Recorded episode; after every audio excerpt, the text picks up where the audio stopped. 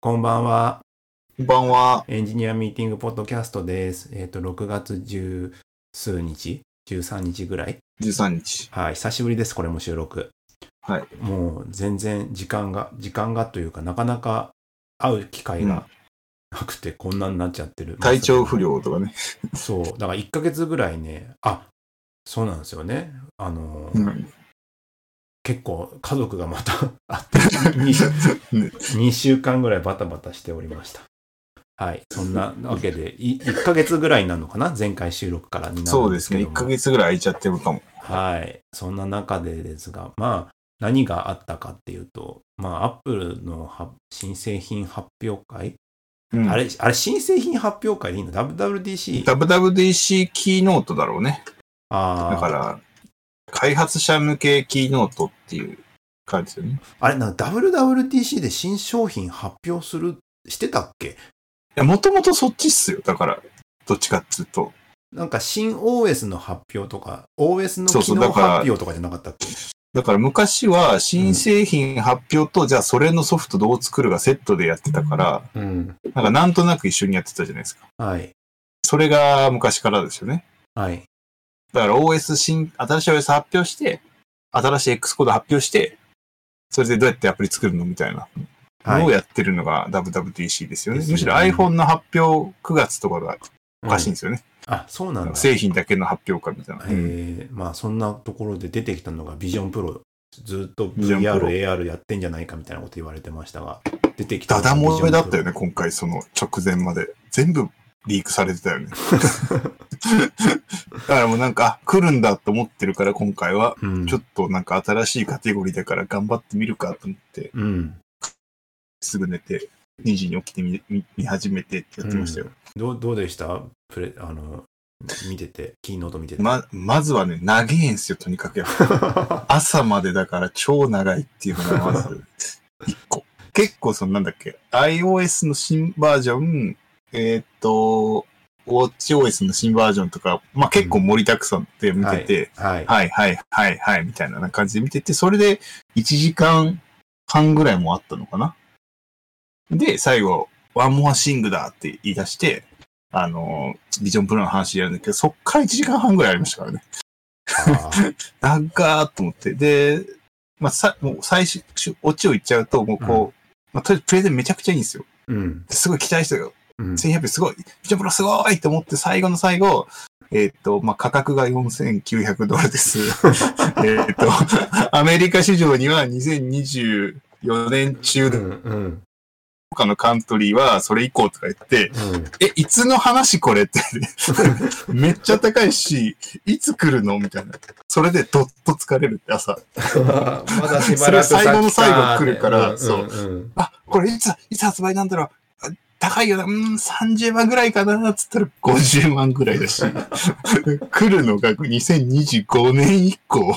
いつの何の話これって言って、めっちゃ疲れて、朝ちょっとそれで仮眠してから会社行ってました。ああ。いやーめっちゃ疲れたってあ。のでもなんか発表自体面白かったですけうど、んうすんうごいんうん。いや、でもなんか、あれですよね。あの、多分 WWDC の現地に行った人が、まあ、あの、実機をた試してるんだよね。でもなんか選ばれた人しか試せない感じだったんですよ、ね。そうなんだ。まあ、そだこかでらのみんな触りたいって言うから、うんうんなんか選ばれた抽選なのかわかんないけど、数名しか触ってないとか。ああ。まあ、そこ、そこで出てくるのは、なんか、評判がいい感じではあるんですけど、まあ、実際触れるのは来年。うん。そうそう。解像度どれぐらいなんだろうってやっぱ気になるじゃないですか。うん。見見る人見る人で本当にだから違和感がないぐらいの解像度だって言ってましたからね。うんうんうだんか。ら結構高いってことですよね。そうでしょうね。解像度 4K とか言ってましたもんね。うん。スクリーンが 4K だっつって。うん。期待が高まるばかりで。多分 AR とか VR とか言ってないじゃん。そう、それがすごいよね。 なんか、うんそうなんだよね。コンピューティング、なんかそう、まあ発表めちゃくちゃうまいなと思ったのが、うんなんか技術の話じゃないんですよ。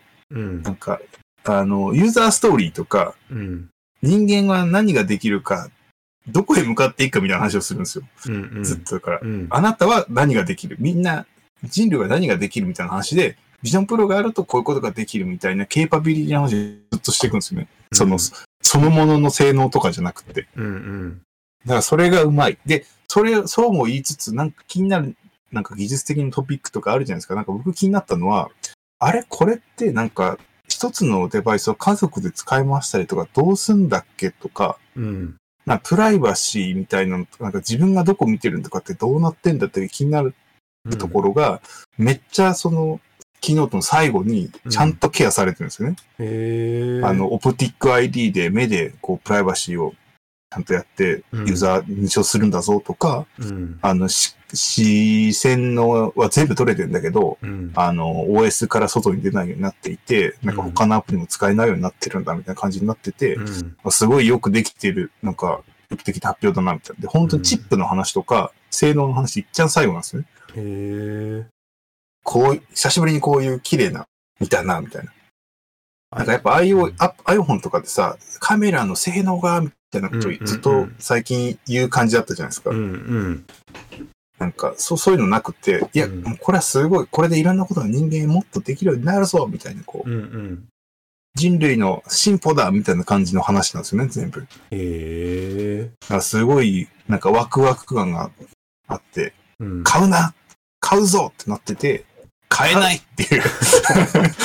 じ時期的な問題もそうだまあし。まあ時期と金銭高い。これあれ多分、ん2025年って50万以上するよね、きっと。なんか、きっとね、なんか日本、そんなに円安改善されないだろうから、多分、なんあか60万近くなってないとか、あ、持っわちゃってかんない。円安その頃に。円安は終わってる気はするけど、物価が高くなってんじゃないんかな。そう、だから、ここれ多分、もっと高くなるよね、2025年みたいな感じで思って、まあか買っちゃえばいいんじゃ ないいそう。やだってちょもう貯金こだなそんなみに、そんなに未来があるなら、今から毎月、毎月そうそうそう。よん間に合うよ4万、4万 円でももしかしたら足りないかもしんないんか。毎月そう5万円貯金ですよ。間に合うかみたいな感じだった。そう、そう。まあ、あとは、あアップルの、なんか、ローンで買うかだね。そう。いや、でも、いや、めっちゃ高いと思ったね、本当うに。ん、うん。いやいや、なんとなくわかるじゃないですか、感覚的に。ああいうものって、うん。まあ、10万ちょっとぐらいするものが多いから、20万円以下台、オキュラスとか。はいはいはい。だから、まあ、30、アップルのファンなら30万円ぐらいでしょう、と思って。聞いてる人や ー50万って。甘いな50万円みたいな、うんドヒャーと思ったもん。いやーでもあれですよねあのアイトラッキングでまああれだよ目であの決定ができるんだよねそう。目線とでトラッキング目線と指、ジェスチャーって言ってましたよ指ね。ジェスチャーだし目だけででき選べるの選択できるの決定をする目だけでもなんか、できるっぽかったね、あれと。ちょっと詳しいとこわかんないけど、うん目で、なんか、アプリの選択とかもできるし、みたいな。だからなんかそそのウ気にィなンったドウらサイズとかはこうやって、あうの、んなんか、キュッて引っ張ったらできるみたいな。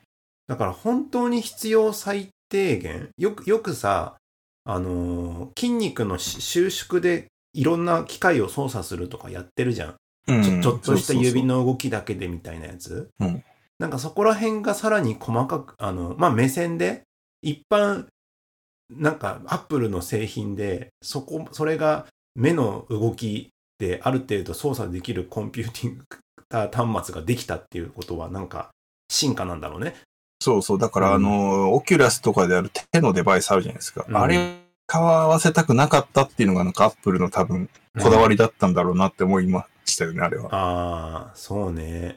そう、だから、あの、iPhone でタッチパネルのインターフェースをすごいこだわって作ったのと同じように、うん。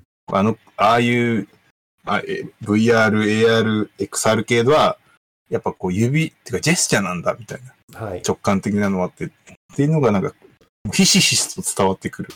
感じでしたよねいやー。でもなんか最初にリリースされて、多分今、ああいうのが出るぞって分かったから、企画を考え出すと思うんですよ、好きな人が。うん。どなんかきどういうのがキラーアプリになるんでしょうね。わかんないね。なんか、でもなんかいろいろ面白いなと思ったのは、うん。あの、マウスとかキーボード使う前提だったりするじゃないですか。うん、なんか、オキュラスとかなかったじゃないですか。なんかうこんう、レーザービームみたいなさ、キーボードでこう打ってたじゃないですか。ピッピッピッって。うんあの辺とかのなんか、こう、ね今の現実のコンピューティングと、その未来のなんか、緩やかな繋がり方とか、本当にうまく作ってるなと思って。だかあらめっちゃ違うもんじゃないんですよね。あ。うん。すごいなと思って。なんか、エンターテインメント的に使うことはもちろんできると思うんだけど、なんかエンターテインメントっぽく使わない方がなんか合ってそうみたいな。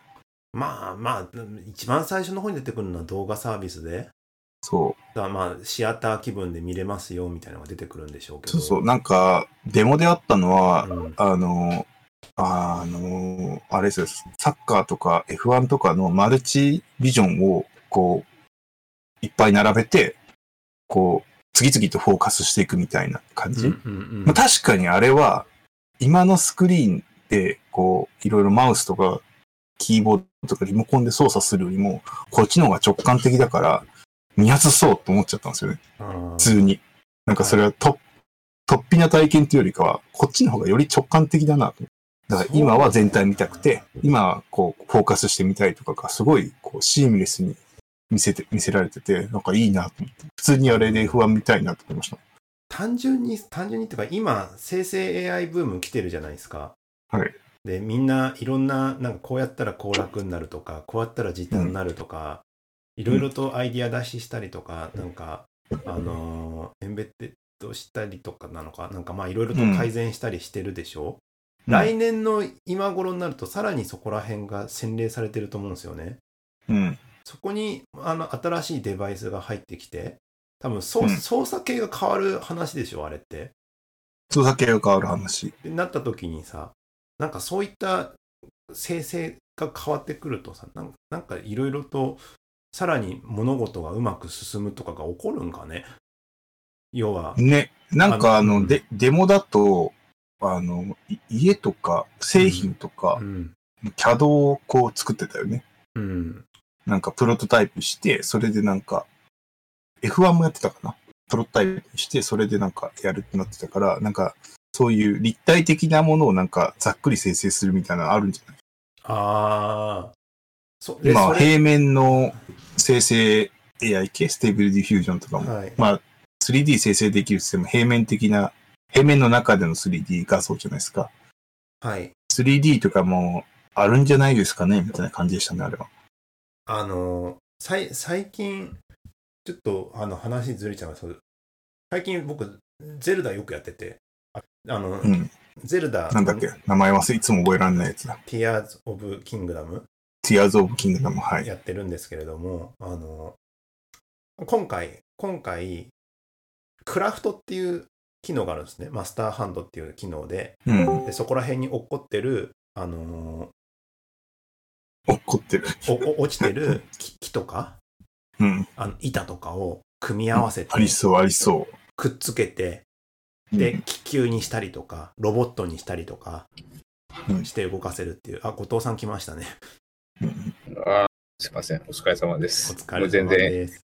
文脈が全くわかんないから、 はい文脈を追おうとしいてやた。アップルビジョンの話から、 Apple Vision 今、ゼルダの話にそう。いや、そそそ飛んでる気がする、もんいや、その中にクラフトって機能があるん、あるんですよ。うん。で、そのクラフトに対して、さらにブループリントっていう機能があるの。でうん、きあの、クラフトは、まあ、ママスターハンドっていう機能は、いあの、ゲームの中に落ちている板を組み合わせて、うんあの、扇風機とか、ロケットとか、あとなんだ、バネとかいろいろ落ちてるんだよね。ギギアっていう名前うで。で、それを組み合わせることによって、あの、空飛ぶ飛行機作ったりとか、ほあと、あとは板がぴょんぴょんバネで跳ねるようなやつになったりとか、うはい。ロケットつけて、すげえ上に飛んで、ロケット飛んだら、普通に分解されるから、上の高いところからジャンプして、あの、うんなんだ、あの、そ空飛ぶというか、なんか、遠くのとこ行ったりとかするみたいな機能がああるんですけど、それを作るのを毎回自分で生成大変だから、うんあの、一度作ったやつを記録しておくと、素材があった瞬間にそれを自動的に作るみたいなやつ機能があるんですよ。ほう。えーうん。っていうのがあった時にさあのクラフクラフトまずビジョンプロでさうん。その手とた多分ビジョンプロは手使う手手使ってその 3D でなんか作ったりとかするんでしょうねキャドうんキャドなんうかんで、うんうん。なんかざっくり作ってさはい。そそれがさあのなんかきちんとこういうことだろうみたいな感じでさあの、保管というか、うん。生成されて綺麗になったのが出来上がるみたいなのができるとさ、うんなんか操作とか自分でマウスでポやってたりするとかよりも楽に仕事がはかどったりするのかね。はかどる気がする。だって僕ちょっと最近 3D のあの、なんだっけ、スプラインってなんか 3D のフィグマみたいなのあるんですよ。あはいれ触ってなんかちょこちょこ遊んでるんですけど、うん、まあめんどい、3D。そうだよね。 めっちゃめんどい。うん、もうなんかいろんなパラメータを操作しなきゃいけないから、もうなんかあれどうにかしてくれよいと思うから、うん、これこそ AI なんとかならんもんなのかなってか、なんか全部生成しなくてもいいからコパイロットみたいな感じで、こういう感じで動かしたらここの点とかここの辺とかここの面とかもこういう感じで動かしたいよ、うん、動いてほしいなみたいな、なんか、なんかベジェっぽく動いてほしいイメージ。そうそうだよね。なんか絵とかもそうだもんね。今落書きみたいなやつがすげえ綺麗になるとかやるあるじゃん。うん。あるある。そういうのをなんか使う。うん。そう。あの、ざっくり作って AI に保管してもらうみたいなのができると、あのまあできるでしょうーね。なん僕か最近ここ2週間ぐらいかな、もうひたすらステーブルディフュージョンで遊んでるんですよ。うん。うんなんか大コツを掴んできてて、うん。なんか、うんすごいんですよ。なんか、あの、クソコラを作ってから、いや、まあ、結構、大体自分の思い通りに行くっていうのなんか慣れてきて、うん。もうマジクソコラを最初作るんですよ。もう本当にいい加減な。うん。で、それで一回イメージとイメージすると、なんとなくっぽいのが出てくるみたいな。うん。で、それをどんどん、そのできたものをさらにクソコラしてみたいなのを繰り返していくみたいなのが、ね一番早いっていうのが分かったんですよ。 ちょっと待って、あの、ちょっと待って。クソコラって何だからさ、なんか、クソなんかもういい加減なコラージュあるじゃないですか。あのあラ、スケッチラーメンとかのに人が入ってるみたいなやつそうそうそうそう、そういうのもなんか肌色とかもいい加減に塗りつぶしてうん。読ませて、うんイ。メージとイメージすると、なんとなくそこを保管して、うんお前がいやりたかったのはこういう感じだよなって感じ、やっぱ生成してくれるんですよ。うんなんか、すごい汚い落書きで糸だけ示すみたいな感じそうそうそうう。そうそうそうそう。もうなんか、ねやりたいことわかるけど、汚いねみたいな状況ってそこうとですスケッチでこうゼロから書くんじゃなくて、こう、ありもののやつを、あ、いい加減なコラージュ、組み合わせにして読ませた。もう大体いいもの、近いものができるっていうのが分かってきて、で、それできたものをさらにコラージュして、さらに近づけるみたいなのを繰り返していくのが一番早いっていうのを最近分かったっていう。プロン結プロこ局、ちょこちょやるよりも時間かかる。それ。絵で示す方がえ、示一すのが早い番早いんですよね。なるほどね。そうだからそ。だから課金しちゃいましたもんね、ほ僕。保管とかはコラボさ、普通に進んでいってる中でさ、インプットの方の、その操作デバイスもビジョンプロ新しいのが出てきたからさ、そこがそうだうねまく噛み合った時にさ、できることが一気に増えそうだなっていう感じはあるよね。ある。だからそうなんですよ。ビジョンプロの発表の良かったところは、本当に可能性だけを示してるというかね、人人間もっとこんなことできるよねみたいな。なんか、こうしてくださいとかじゃないですね。ああしてくださいじゃなくて、こういうデバイスとこういうインターフェースがあって、インタラクションがあると、人間はもっと たくさんいろんなことができるようになるよねっていう感じなんですよね。ああ。なんかあ iPhone とかさ、Apple Watch とかの最初ってさ、あの I- iPhone とか Apple Watch の一番最初の時ってさ、はい。あのーなんかこういうのができるぜっていうことを言ってたけど、実際出てきたらまだまだだなみたいな感じなところあったじゃん。あとは、まだ日日本で本じゃ、ないんじゃないかな。うん、そういう感じなんだろうね、まだね。まだそうう。ん。あ,、まあ、あとはちょっと売り上げとか、なんか期待値に対してって続くかどうかはまあもちろんあるんだろうけど、うん。ある程度それが売れる、売れたり流行ったりすると、またなんか選択肢が増えてくるんでしょうね。そう。でも、ビジョンプロもなんか言ってることはすごいシンプルで、なんかでかい画面と実際で操作できる新しい コンピューターデバイスですって言ってるような感じなんだいよね。や、あの、まあ値段だよな、あとな。なんかビ、値段。値段がやばい。車まあと、今はね、ううんん、車と PC の間ぐらいなレベルじゃん、も はや。そうだね。軽自動車にも近、近い、より近い。もはやなんだこれはっていうね。そう。なんか昔の Mac みたいな感じなんじゃないそう。でも、イメージ、昔のフォトショップとか Mac とか、プリンターとか合わせてか、みたいな。いいやー、そうだよ。でもなんかあれはシンプルにね、仕事がはかどりそうと思って。なんか画面の切り替えとかもなんか、こっちの、あの、普通になんか、今のキーボードでさ、画面切り替えるのさ、うん。早くねみたいな。うんなんか、オンラインミーティングこっちの方がやりやすくねみたいな感じで、なんかむしろ会社でさ、これかけて仕事した方がいいんじゃないと思ったですね。今の働き方と考えると。まあでも今一人一人に配るには結構辛いことありますよ。ミーティングしながら絶対フィグマとかミロとか、なんかノーションとかなんか開くじゃない書きながらとかやりながらこう、なんだろう、あの、モブほにゃほにゃするじゃないうんオンラインで。あの時めっちゃはかどりそう。まあね。はい、まあああいうツールが、なんか道具感がめちゃくちゃ増すのはめっちゃでかい気がするんですよね。ねなんか言っても、ね、タッチパッドとかマウスとかでやってると、道具とは一一歩離れたところにありますもん。確かになんかビジョンプロ全体に印象的だったのは結構ね、仕事で使うシーンのユユースケースが多かった気がする。うん。うんなんか、まあ、本当にお家のパパ、 なんかサーファーのお家のパパが家でサーフの、サーフボードデザインしてるみたいな、なんか、 そんなかっちょいい仕事の人そんないないよって思うんだけど、まあそういう、 そこは別にサーフボードのデザインじゃなくても、コード書いててもいいじゃないって思うんだけど、結構仕事が多かったよな。いや、クリエイティブ、うん 3D なもののクリエイティブとかに使うんでしょうね。まずは絶対。うんあ、でもなんかだから、その、なんだろう、ものづくりですよねうん。プロダクトデザインの旧来的なに、うん。そこで使うユースケースが結構多かった気がしますよね。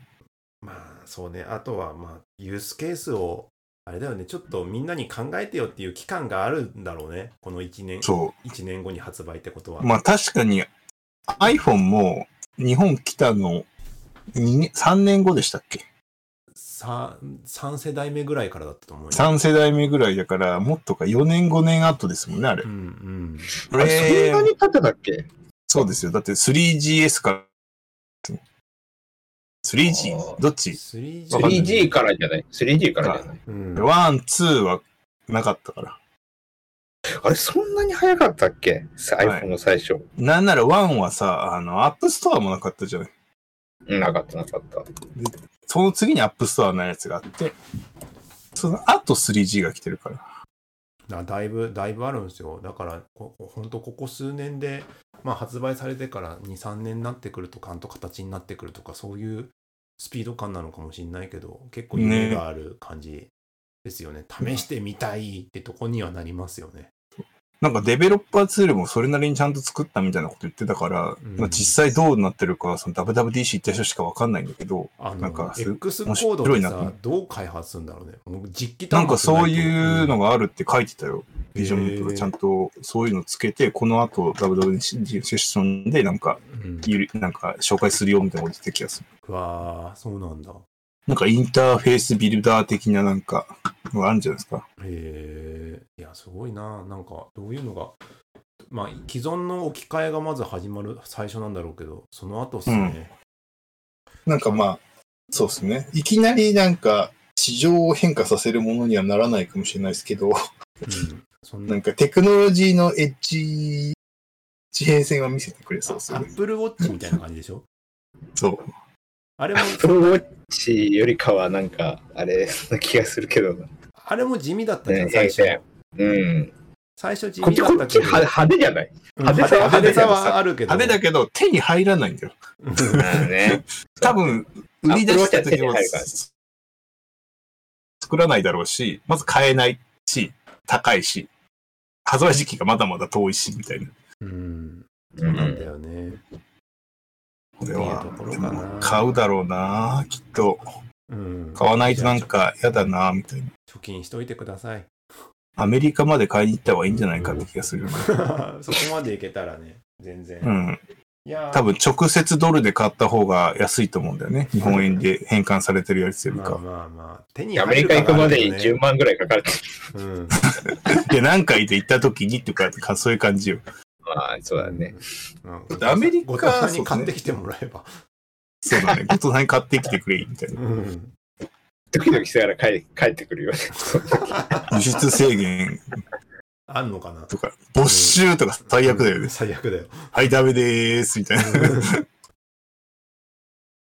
な。はい。じゃ ちあ、ょこっことまで。ビジョンプロ。が発売するまでずっとビジョンプロの妄想を喋れるから、はい。引っ張れますね。